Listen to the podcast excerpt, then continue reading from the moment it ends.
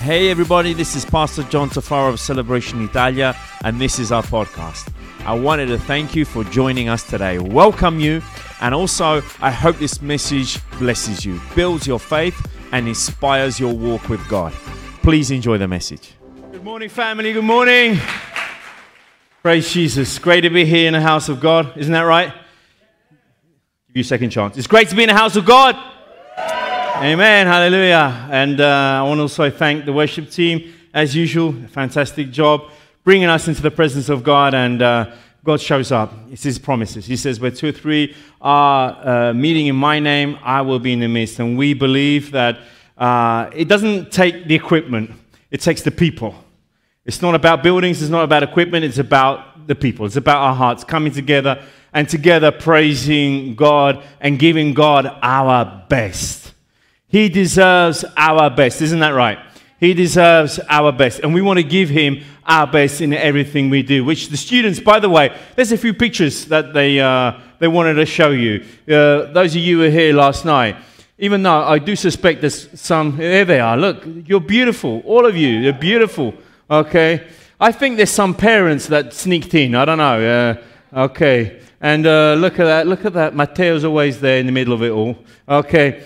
That's that's who's that with the sunglasses? Is that you? Yeah. Okay. So um, this is great. These are the students, and they had a had a, a terrific time. Also, obviously, behind the fun, there's also faith. Faith and fun. That's what we. That's what we want to make sure that people understand. Faith and fun. You can have you can have fun and find faith. You can have faith and have fun. Okay. So that's that's what about our students. There are many other activities yesterday as well, some of the men got together and had a great time together. Men! there you go. Uh, it sounded like there was lo- at least 50 of us yesterday. But okay, so uh, small, we're starting together, we, we're eating, we're watching uh, sermons, we're, we're sharing, uh, discussing things, and uh, it's one of those precious moments that iron sharpens iron, that we just grow, that we just feed off ourselves, that we just and uh, let me say that Travis does an awesome job getting all that together. Let's give it up for Travis. Okay, and uh, he does an awesome job. He really does. He gets everything together. He contacts people. He makes sure that we're fed. He makes sure that we looked after. He really is. If he wasn't married, I'd probably marry him myself. Anyway, so uh, so God is good. God is good. We're gonna we're gonna start with this. Um, new, actually, we've already started this sermon series. The greatest love happens in the small moments. And uh, I just want to expand this thought a little bit. We, we'll be speaking about this for the next few weeks. And uh, I just want to expand this thought about it happens in the small moments. Greatest love, greatest relationship, greatest moment. It happens in the small moments. It happens you know, we think that sometimes when we, you know, when, we, when, when we're in a marriage, when we're with someone, when we fall in love, we think it's about the big things. And uh, I think many, many of us can agree that we see and we feel uh, particularly bonded with someone, perhaps in the, in the small moments. Perhaps it's those breakfast in bread that you haven't asked and it just turns up. Men, can you say amen to that? Okay. No one uttered a word. Can you see that? Okay. So, ladies, can you say amen to that? Amen. Okay. So, it's those small moments, those breakfast in bed. It's those little flower, perhaps, no, not an expensive bouquet. Perhaps just that one flower. Perhaps it's just that one gift. Perhaps it's just that one thought. Okay. That really, okay, she loves me. She cares for me. We love each other. And it's the same with the children. Sometimes, you know, it's not perhaps the most spectacular feat that make you think, oh, I'm so privileged. Perhaps it's even the small things. It's even perhaps an attention. It's even perhaps a message or a phone call. And, uh, you know, when, when your kids send you a message and you feel, you feel, you feel happy. Wow.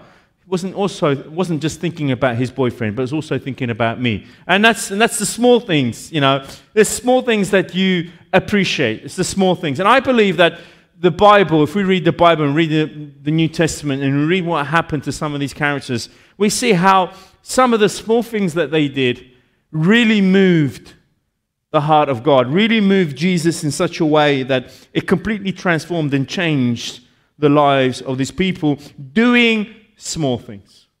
Doing things which on the, on the outside looks insignificant or looks, you know, perhaps it's a big deal. But behind it, we see a heart, we see a spirit. What's the big deal when, uh, when Mariana brings me breakfast in the morning, or when I bring her breakfast in the morning? Perhaps she has perhaps one of, those, one of her migraine attacks, and I just go and prepare her breakfast and, and, and get some of her meds and, and I bring them up. What's the thought behind it? The thought behind it is that even though it's something small, something not particularly wow, I didn't buy her, you know, a Ferrari or I didn't buy her a Rolex, you know, even though they were good things. But um, even though I, I didn't do that, but it's a small thing that you appreciate. You think, wow, okay, my husband, my wife, my children, my siblings, or whatever, they love me. And we see this in the Bible over and over and over again. There's, there's an incident I want to share with you, and I just want to expand it. I don't want to, I'm sure we've, this one of the most overpreached texts in the Bible. Uh, so please forgive me for it on one side. On the other side, I just want to pick a few things which I believe uh, may, touch, may touch us this morning. And we're talking about the story of Zacchaeus. And there's also a song that goes with it, which I will not attempt to sing. Uh, it all has to do with Zacchaeus being a wee little man. A wee little man is Zacchaeus. I don't know if Jagmar has the courage to sing it, but I don't know. Oh, another week, he says. Okay, so um, uh, about Zacchaeus, over, over, we've heard it so many, perhaps many of us have heard it so many times, but there's just two, three things I just want to point out. The greatest love, it happens in the small things. What was the small thing? The small thing that, that Zacchaeus, he wanted to see Jesus. and there was, and there was, and there's this thing. Zacchaeus, and we, we heard it yesterday, those us, us, men that were together yesterday. We heard a few punchlines that really hit us, but this was one of them. Uh, applied to Zacchaeus, Zacchaeus had everything he needed, but not what he wanted. Zacchaeus had everything he needed because he was a rich man. Jericho was considered like, I don't know, the Florida of Israel. Okay, it was always beautiful, always sunny, palm trees, the rich hanging hanged around there. It was considered, actually, historically, it's always been considered a very important city. Historically, okay, starting way back in the Old Testament, all the way to the New, and we see that Jesus he conquered, if you like, Jericho. But he was on his way to Jerusalem, but he took his time to stop in Jericho and as he was going to Jericho, we read that Zacchaeus, he wanted to see Jesus. I think that is so significant that there was, there was this, this desire in this man to see Jesus. I want to, let's read the text so that we, we can have a, a bigger picture of it. Let's, let's read Luke 19 from verse 1. It says, Jesus entered Jericho and was passing through. So this gives us the clue that Jesus wasn't intended to, to stay in Jericho, but he was passing through. And behold, there was a man named Zacchaeus. He was a chief tax collector. And then Luke adds he was rich. Okay, he didn't need to add that in, but he just threw it in just so we understand. Okay, that this man he had everything he could possibly uh, need, but it wasn't perhaps what he was really looking for. And he was seeking to see who Jesus was. But on the account of the crowd, he could not because he was small in stature. So he ran on ahead and climbed up into a sycamore tree to see him, and he was about to pass that way. And when Jesus came to the place, he looked up and says to him, Zacchaeus, hurry and come down, for I must stay at your house today. So he hurried and came down and received him joyfully. And when they saw it, they all grumbled. Okay? This is, this is just funny. We see in the same in the verse, prior verse, there are those who are joyful and those who are grumbled. It's amazing how sometimes we read text and the text just speaks to us. It just, it just divides already those who are joyful and those who are grumbled. Anyway, he, he has gone in to be, why were they grumbling? Because they were moaning and saying, he has gone in to be with the guest of a man who is a sinner. Verse 8, and Zacchaeus stood and says to the Lord, Behold, behold, Lord, the half of my goods I give to the poor, and if I've defrauded anyone of anything, I will restore it fourfold. And Jesus says to him, Today salvation has come to this house. Look at that word, underline that word, house. Okay? The actual original word is translated home. Jesus was saying, I have come and salvation come, has come to this home, has come to this unit, okay? Has come to the whole family. Something he, which Jesus' grace had extended to his whole ha- household, since he also is a son of Abraham. Okay, this may seem strange why Luke included, since he also is a son of Abraham. Why did he include that? Let me just give you some a little bit of context. He included that because the Jews didn't consider the tax collectors as being patriots and Jews. They had refused them. They didn't want anything to do with the tax collectors. For them, those who were collecting tax for the Romans, on behalf of the Romans, okay, and usurping the Jews, they weren't considered Jews anymore. So Luke added on in there, for he also is a son of Abraham. All of a sudden, he was included. From the inside, okay, from the outside, sorry, into the inside. Verse 10, okay, for the Son of Man came to seek and to save the lost. We'll put that in our back pocket and we'll pick it out just before the end, this last verse. So we see the story of this man who wanted to see Jesus.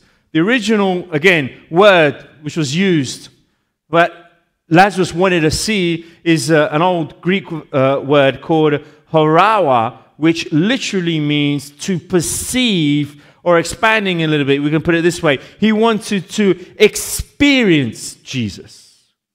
He wasn't only about seeing with his eyes, but he wanted to experience, he wanted to have that experience of Jesus.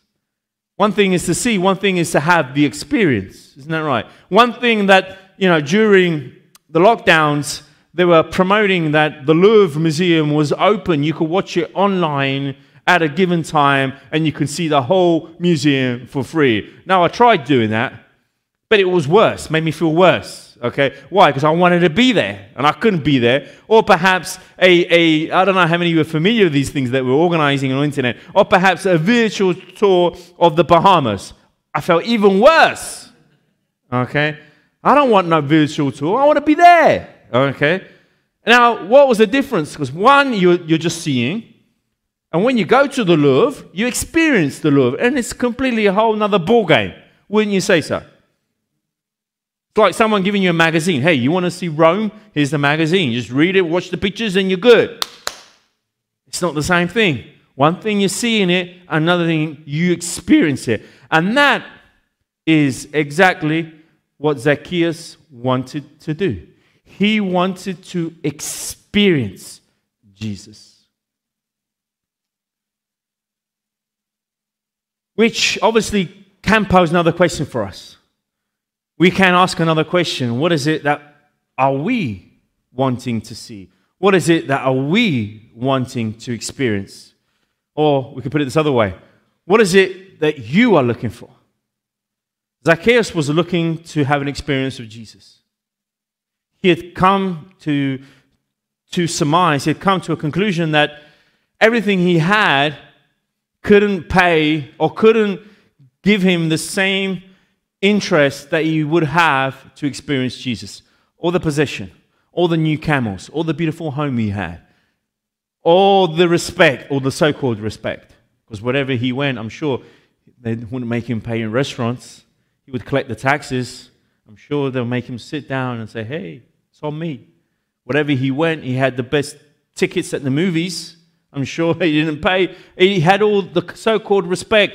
But even though all of that, still he was looking for something.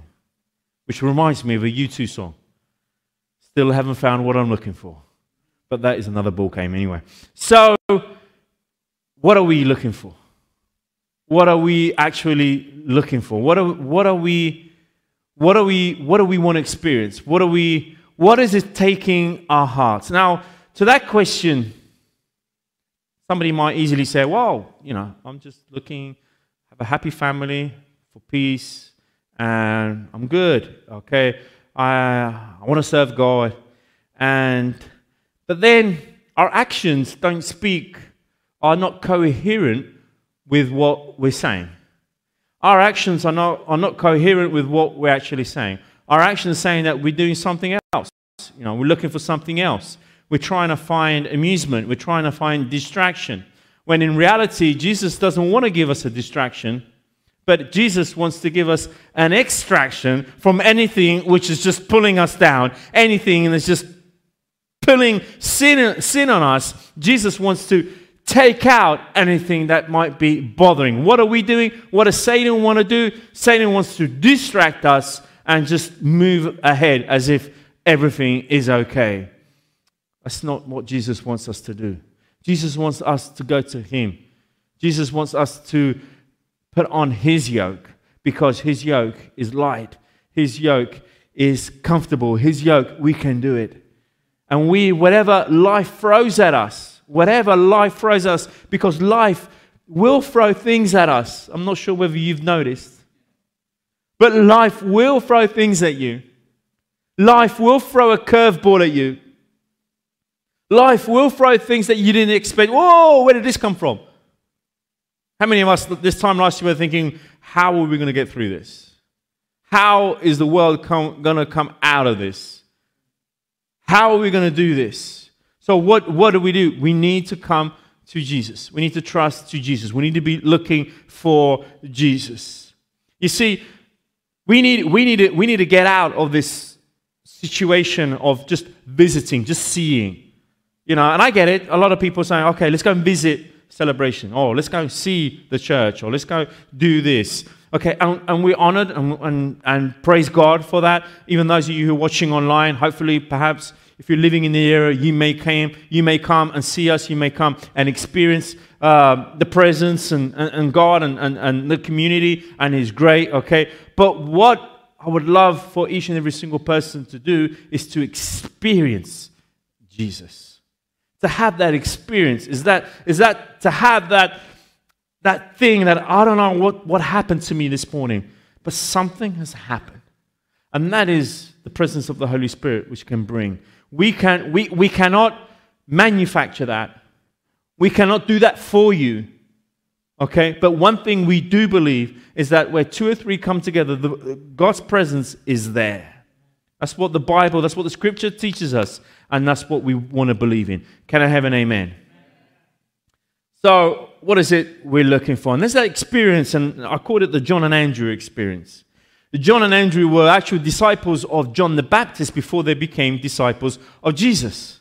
Actually, when Jesus was walking by John the Baptist and a few of his disciples, John the Baptist did actually say, Hey, he's the dude, he's the guy you should be following. And guess what? John and Andrew did just that. They, they left everything and they went and followed Jesus. In John chapter 1, verse 38, this is what happens. This is their dialogue. This is the John and Andrew experience. Jesus turns to John and Andrew and says, What are you seeking? What are you looking for? What is it you need? And they says to him, Rabbi, where are you staying? Which is the most weirdest thing, I believe, that you can ask, creator of heavens and earth, Lord of all, the Savior He's asking you, What can I do for you? And what do you say? We want to, we want to check out where you live. I don't know you, but I would have asked for anything else a new set of camels. I don't know, anything, okay? But asking him, Let me check out where you live. And what was actually, what was actually, what were they actually trying to, trying to understand? And Jesus actually responded to them. He says, Come and you will see. Curious to know, little side note, the same word, haral, come and you will see, is the same word which Jesus used in this occasion with John and Andrew. What was he saying? And you will come and experience. So, what was it that they were looking for? They wanted to see Jesus in his intimate. They wanted to see Jesus when he wasn't surrounded by the crowd. They wanted to see Jesus in, in, in, the, in the private. They wanted to see Jesus and experience Jesus firsthand. There was a desire. There was that John and Andrew that had that desire to intimately come and experience Jesus. I can never ever stress the fact and the importance that we can have with experiencing Jesus rather than just seeing or just hearing, which is great. I mean, the Bible teaches us faith comes from hearing and everything, and, and, and that's great. But we need to have that experience with Jesus Christ. It happened to me when I was 13 years old. 13 years old, I was at, I was at a big rally uh, in, in England, and I was there, and there was this guy that was preaching. I didn't know much about this guy, obviously. You know, I didn't know much about what was going on. It was just a, it was just my parents took me to this big rally, and, and I was there, and I, I heard this man preach. I heard this man speak, and this man spoke to my life in such a powerful way that I didn't know what was happening. I didn't, I couldn't describe it to you, but one thing I knew is that something within me was changing. Something within me was radically changing. And I was young. I couldn't put pen to paper. I couldn't, I couldn't really fully explain what, was, uh, what I was experiencing. But one thing I was experiencing, I was experiencing a new birth. I was experiencing a new beginning. I was experiencing a new self. And that experience was so important for me to help me then through through school, through high school, and whatever other experience I had in my life since, and whatever I'm gonna, I'm gonna be facing, that one experience changed my whole life. And that is my prayer. Not that you only see something cool or hear something cool, that's great, that's good, but my real prayer is that you experience Jesus Christ. Amen? What are we looking for? And, and Zacchaeus, he was looking to experience Jesus. It happens in the small thing. It happens in a small thing. What was the small thing that Zacchaeus did which really changed everything? He, and I put it in this way, he closed the gap. He closed the gap between him and Jesus. He was a smart guy, okay? We've got to give it to him. He was a smart guy. Even though he was small, okay? He was a smart guy, which obviously has nothing to do with you being small or big, but he was a smart guy.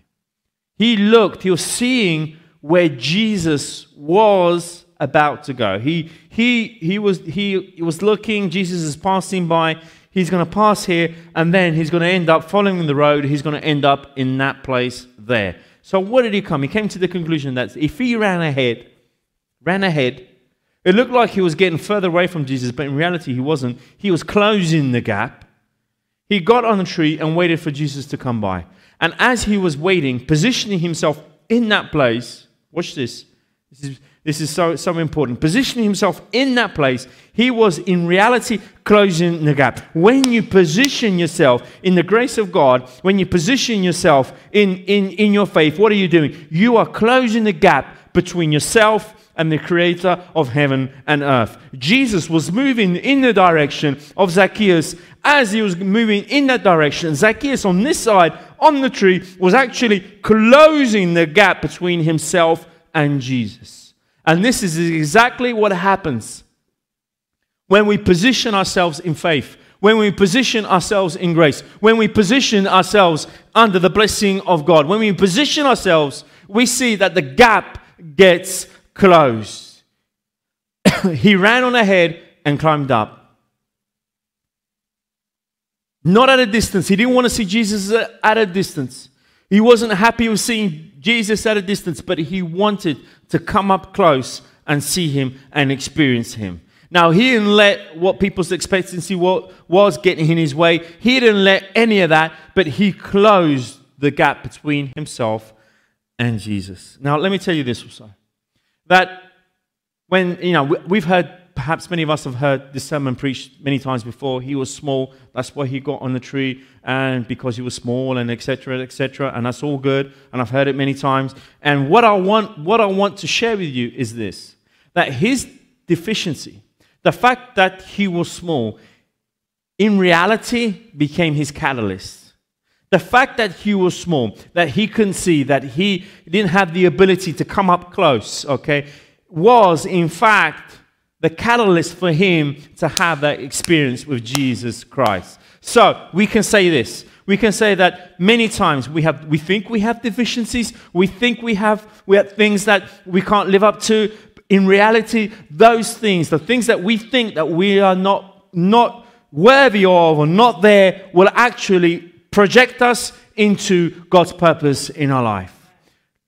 Let me say this, and this is something which I, I, I think, I truly, I truly think about, and, and I'm convinced. I think Zacchaeus,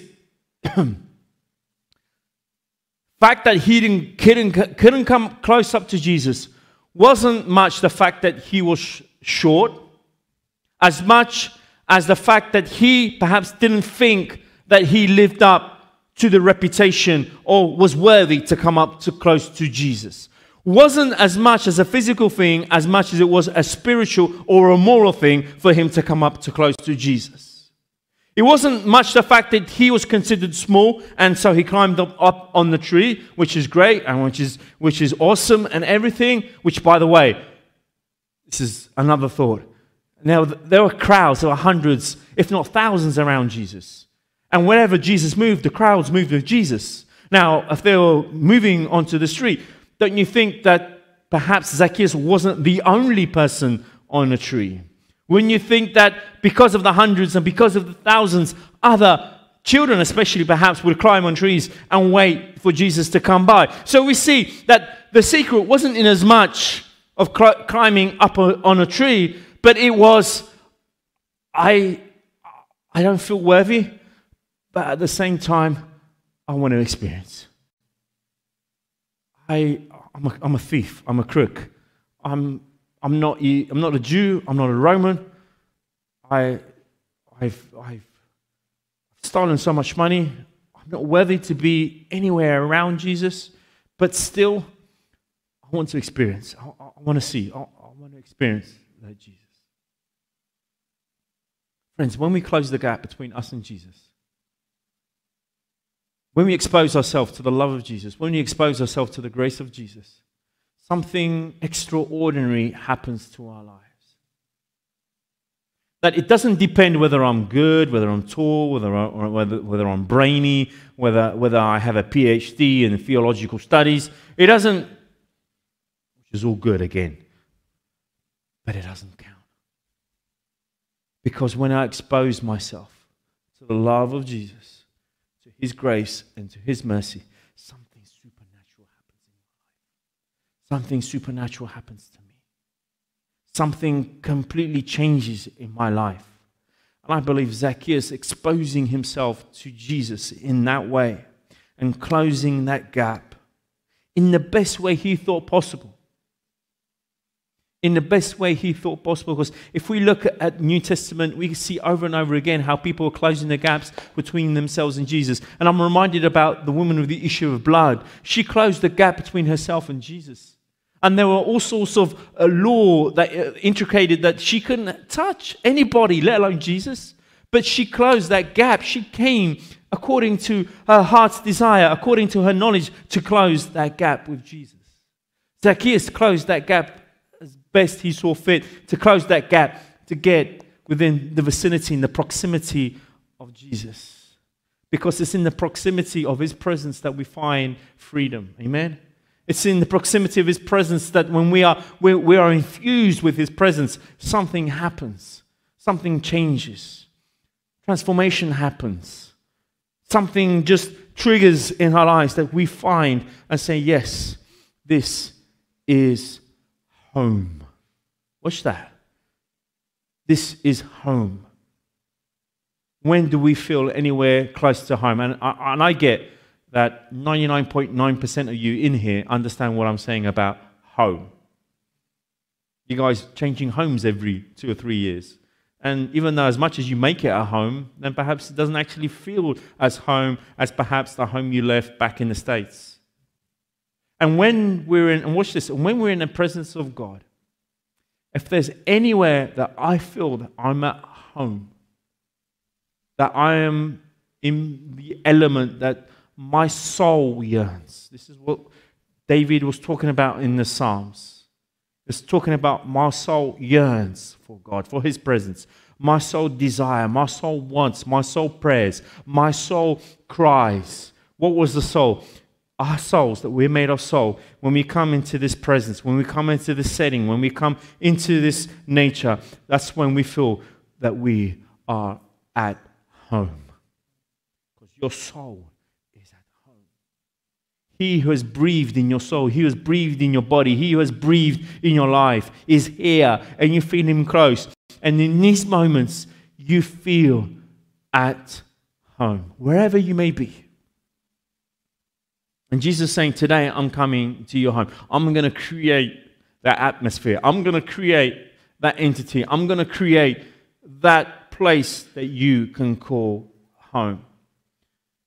Close the gap. He ran ahead. His deficiencies was not an excuse, but in reality was a catalyst. And there's always a time and a place that our destiny crosses its road with purpose, that mercy intersects itself with grace and forgiveness and justice. And there's a time and a place. Actually, this time and place, I don't have time to go there. This time and place actually has a name. It is Jesus. It's the time and place. It's the time and place. So, Zacchaeus, he went there. And, and what did he do? He activated purpose in his life. How did he do that? When Jesus got up to the tree, passed by the tree, he looked up and says, Hurry, and come down. What did he do? Uh, I'm not quite sure, Jesus. Nah, I'm pretty comfortable up here. This is VIP seating here. I'm good. He didn't do any of that. What did he do? He came down. He came straight down. Verse 6, we read So he hurried and came down, and watch this. He received him joyfully. He received him joyfully. Joy comes from being at the center of God's will. Okay, I only got one, one amen from that. Okay, I'll say this again. Joy only comes when we come at the center of God's will. When we come into the center of God's will, we have joy. We find joy in the center of God's will. Now, you can look wherever you want, go to wherever you want, and try and find joy. You might find happiness for a while, for a season, for, for an hour, for a minute or so, but true joy, you'll only find in the presence of Jesus. It's amazing. I mentioned as I was reading, there's two groups there's those who grumble and those who have joy. Which side do we belong? The grumbling, the moany, okay, or the joy? Which side, we get down that tree, which side do we belong to? Who are we going to hold on to? Which party are we going to belong? Left wing, right wing, okay? The grumbly or, or the joyful. It says in the verse that he came down and received him joyfully. Joy is found in the presence of God. If you lack joy, we need to get back into the presence of God. That for us is an indicator. That for us, we should understand that that's an indicator. Hey, I'm lacking joy. You know, I'm struggling. I'm whatever I'm doing. It just seems so heavy. It just seems so overwhelming. It just seems so. Hey, if you're lacking joy, get back to the presence of God. If we get back to the presence of God, we receive it with joy, and His presence brings us that joy. He activated purpose. He came down from that tree. And I think sometimes we, we, we, do, the, we do the opposite. Sometimes we get up a tree, don't we? Sometimes we get up the tree of pride. Sometimes we get up the tree of offense. Sometimes we get up the tree of I can't be bothered. Sometimes we get up the tree, oh man, I can't do this, can't do that. We get up those trees. We need to activate purpose in our life when? When we get down from the tree of our pride. When we get down from the tree of what we think is comfortable, what we think is secure, what we think is our comfort zone. Well, hey, let me give you a piece of news. Christianity wasn't designed, me, perhaps that's not technically right. Christianity didn't come about for us to be in our comfort zone. There's no such thing as a comfort zone. Yesterday we mentioned 19 centuries, okay? Christian, Christians have been persecuted. And now, when things are getting a little bit heated and we can't be too vocal about our faith, we seem to be offended that we can't be too vocal. We seem to be surprised that someone is, is, is getting a lobby up against or what we believe and anything. We seem to be surprised what's going on. Hey, let's wake up. This has been happening for 20 centuries, guys. This has been happening all this time. The church and the Christians have been persecuted since the beginning. They've done it to Jesus. What makes you think they're not going to do it to us? It's happening. And what are we going to do about it? That's why it's important that we are the center of the will of God in our lives. In John 15 11 says, I have told you these things so that you will be filled with my joy. If you read the previous verses, he's telling how there will become hard times and how many issues and many problems we'll be going through. Jesus says, I've told you these things, warned you beforehand, so that you may be filled with my joy. Thank you, Jesus. That's been great news for us, telling us right now that we're going to be persecuted and everybody's going to have a go at us. But he, Jesus says, You'll be filled with my joy. Yes, your joy will overflow. We're talking about, we're talking about 30, 40 years ago here in Italy. I've met people, of talking to people, of during Mussolini, Mussolini when he was in charge here in Italy during the back end of Second World War. They, he put out an act saying that the evangelicals, the, you know, the born again Christians, couldn't meet together. They couldn't meet together. They, could, they couldn't have. The only religion recognized was the Roman Catholic. And we're talking about recent history. We're talking about one generation away. We're not talking about like, you know, 1600s or 1700s, you know, medieval. We're talking about one generation away. And I spoke to these generations. And they were telling me, and, and I'm sure Giacomo had, uh, uh, himself as well, coming from a, a, Christian heritage background, and Mariana, we've heard stories that when the early evangelical church, we're talking 30, 40 years ago, they would meet in secret.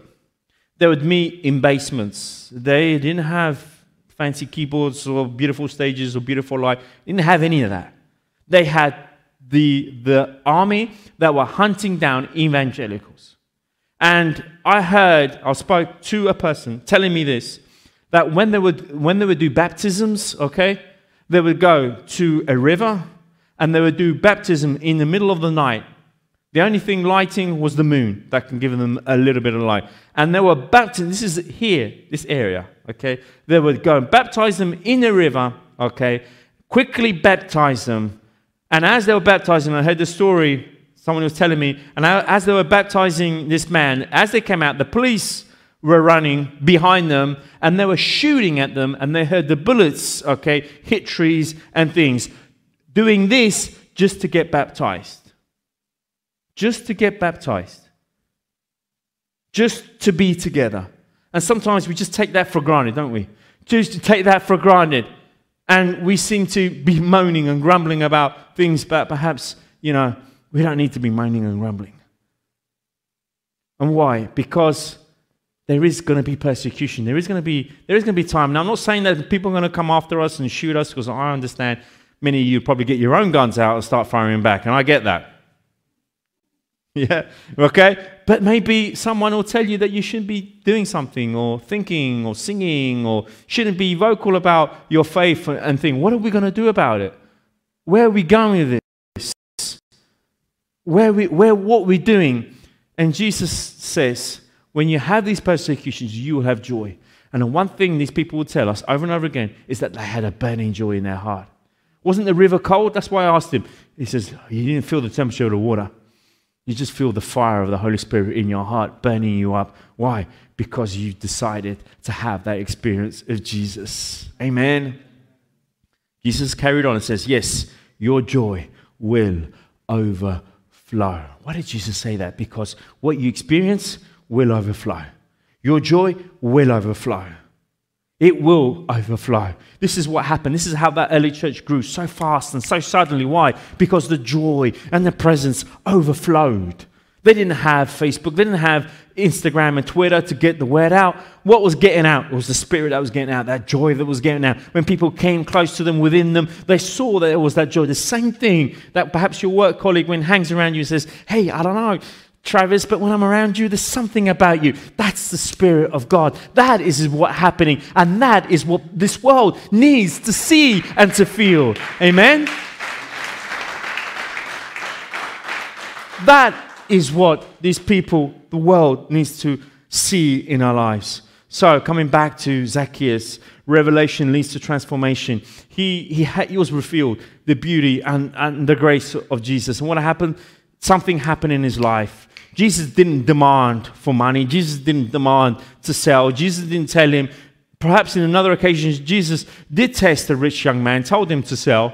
But Jesus knew he was going that because he knew that man wasn't going to sell anything. But he was telling us a lesson. So in this case, to Zacchaeus, he didn't ask for a refund or get right. He did it himself. Verse 8 Behold, the half of my goods I give to the poor, and I have defrauded anyone of anything, I will restore it fourfold. He came out of himself. It came out of himself. Jesus was ready to sharpen his home regardless of his issues. But watch this Jesus was not interested in his history as he was interested of his now. And the same thing with us. He's not interested in our history as he is interested of our now. He's interested in what you're you going to do about it now? Now.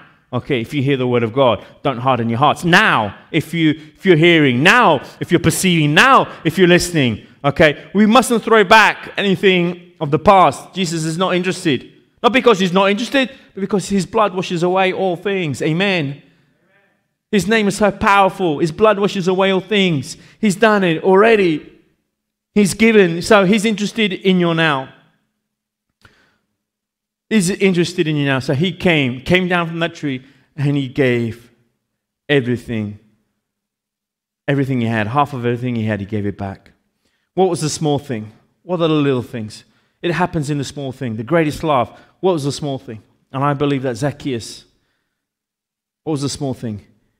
He showed to Jesus, he was willing to get himself out there. Regardless of his stature, regardless of his positioning, regardless of his money, regardless of the so called respect, regardless of anything of that, he positioned himself so that he can be within the vicinity of Jesus seems small, it seems insignificant, but it was so important. As I said, verse 10, the last verse, I want to want to take it out. I want to show you something, I want to share something with you. It says, For the Son of Man came to seek and to save the lost. Verse 3 says that Zacchaeus was seeking to see Jesus. Verse 10, Jesus says, For the Son of Man came to seek and to save. What do we see? We see two parties seeing and searching. Before Zacchaeus was searching for Jesus, Jesus was already searching for Zacchaeus. The first verse says that Jesus was going, passing through Jericho. So before Zacchaeus, he got the word that Jesus was coming, before he got the word that Jesus was passing by, before any of all that, Jesus had made up his mind that he was going to go through Jericho to have this one encounter with this man. Before you're deciding for something, before you're thinking about something, Jesus has already thought about it and is already gone ahead of you. Watch this. And this is the beautiful grace of God, is that when we're lining up, when we're deciding, Jesus is already there. Jesus is already, he's, he is such, he is so um, available. He is so open. He is so already there that he is before us. Before we think about it, before we consider it, Jesus is already there. And I believe this is such great news that before you're looking for Jesus, Jesus is already looking for you. And this is something which I struggled a long time with, trying to wrap my brain around this concept. Before I was looking for Jesus, Jesus was already looking for me. He was waiting for me. He understood me. He's already there. He already knew. And Zacchaeus, perhaps he thought it was too insignificant for Jesus, too small and too useless. But he did that one small thing. He ran ahead and climbed on that tree.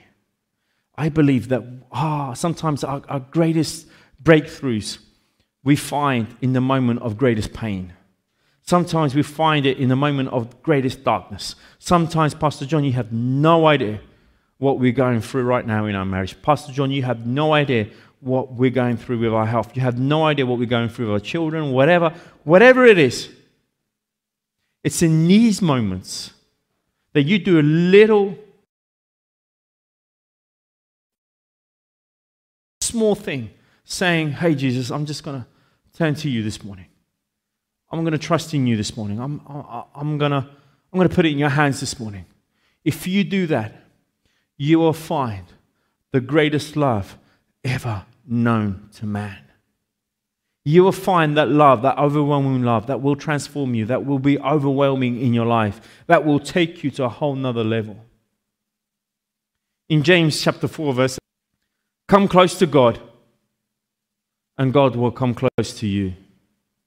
Wash your hands, you sinners. Purify your hearts, for your, your loyalty is divided between God and the world. Watch this. James is saying your loyalty is divided between God and the world. Uh, in, in, in previous chapter, he actually says, he says, if you are friends of the world, you cannot be friends of God. This is hard. This is hardcore stuff. This is, this is,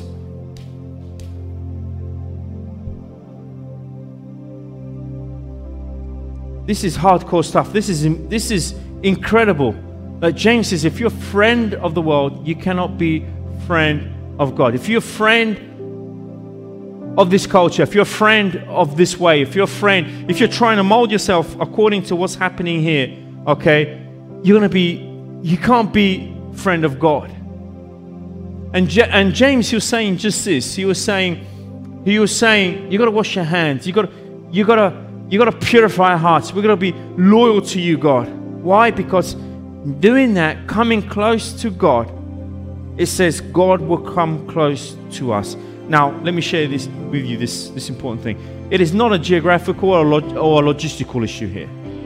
It's not that God's gonna, is gonna burst into your bedroom, okay? Physically. But He will burst into your heart.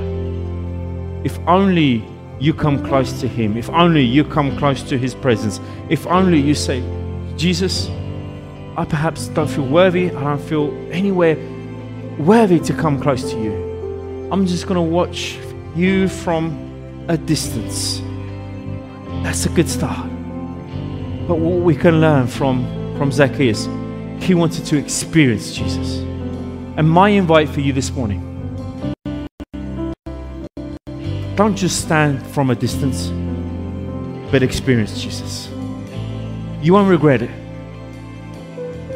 This is probably not a good timing, Pastor John. You know, a lot of stuff. Probably not a good timing. But I want to encourage you experience Jesus. It will change your life. Can we stand to our feet? Thank you for joining us. Also, I wanted to give a special thanks to those of you who give generously to this ministry. It is because of you that this ministry is possible. You can visit us at our website, celebrationitalia.com, for more information. If you have enjoyed the podcast, you can subscribe, share the message with your friends, and if you feel up to it, share it in your stories and tag us at hashtag celebration Italia. Thanks again for listening and don't miss our next episode. God bless you all.